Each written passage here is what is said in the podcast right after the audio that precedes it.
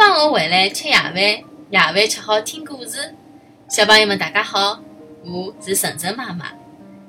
今朝晨晨妈妈讲拨大家听的迭只故事叫做《螃蟹特子蚯蚓》。一只螃蟹辣海小河浜旁边享受了下半天的阳光。嘿，蚯蚓老弟，侬辣海忙啥呀？螃蟹向勿远处蚯蚓打招呼。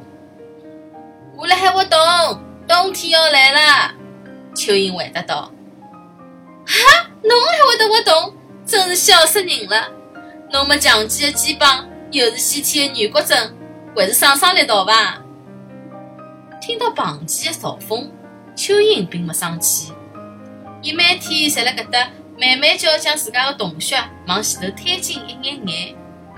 但是螃蟹活动的辰光总是三心两意的。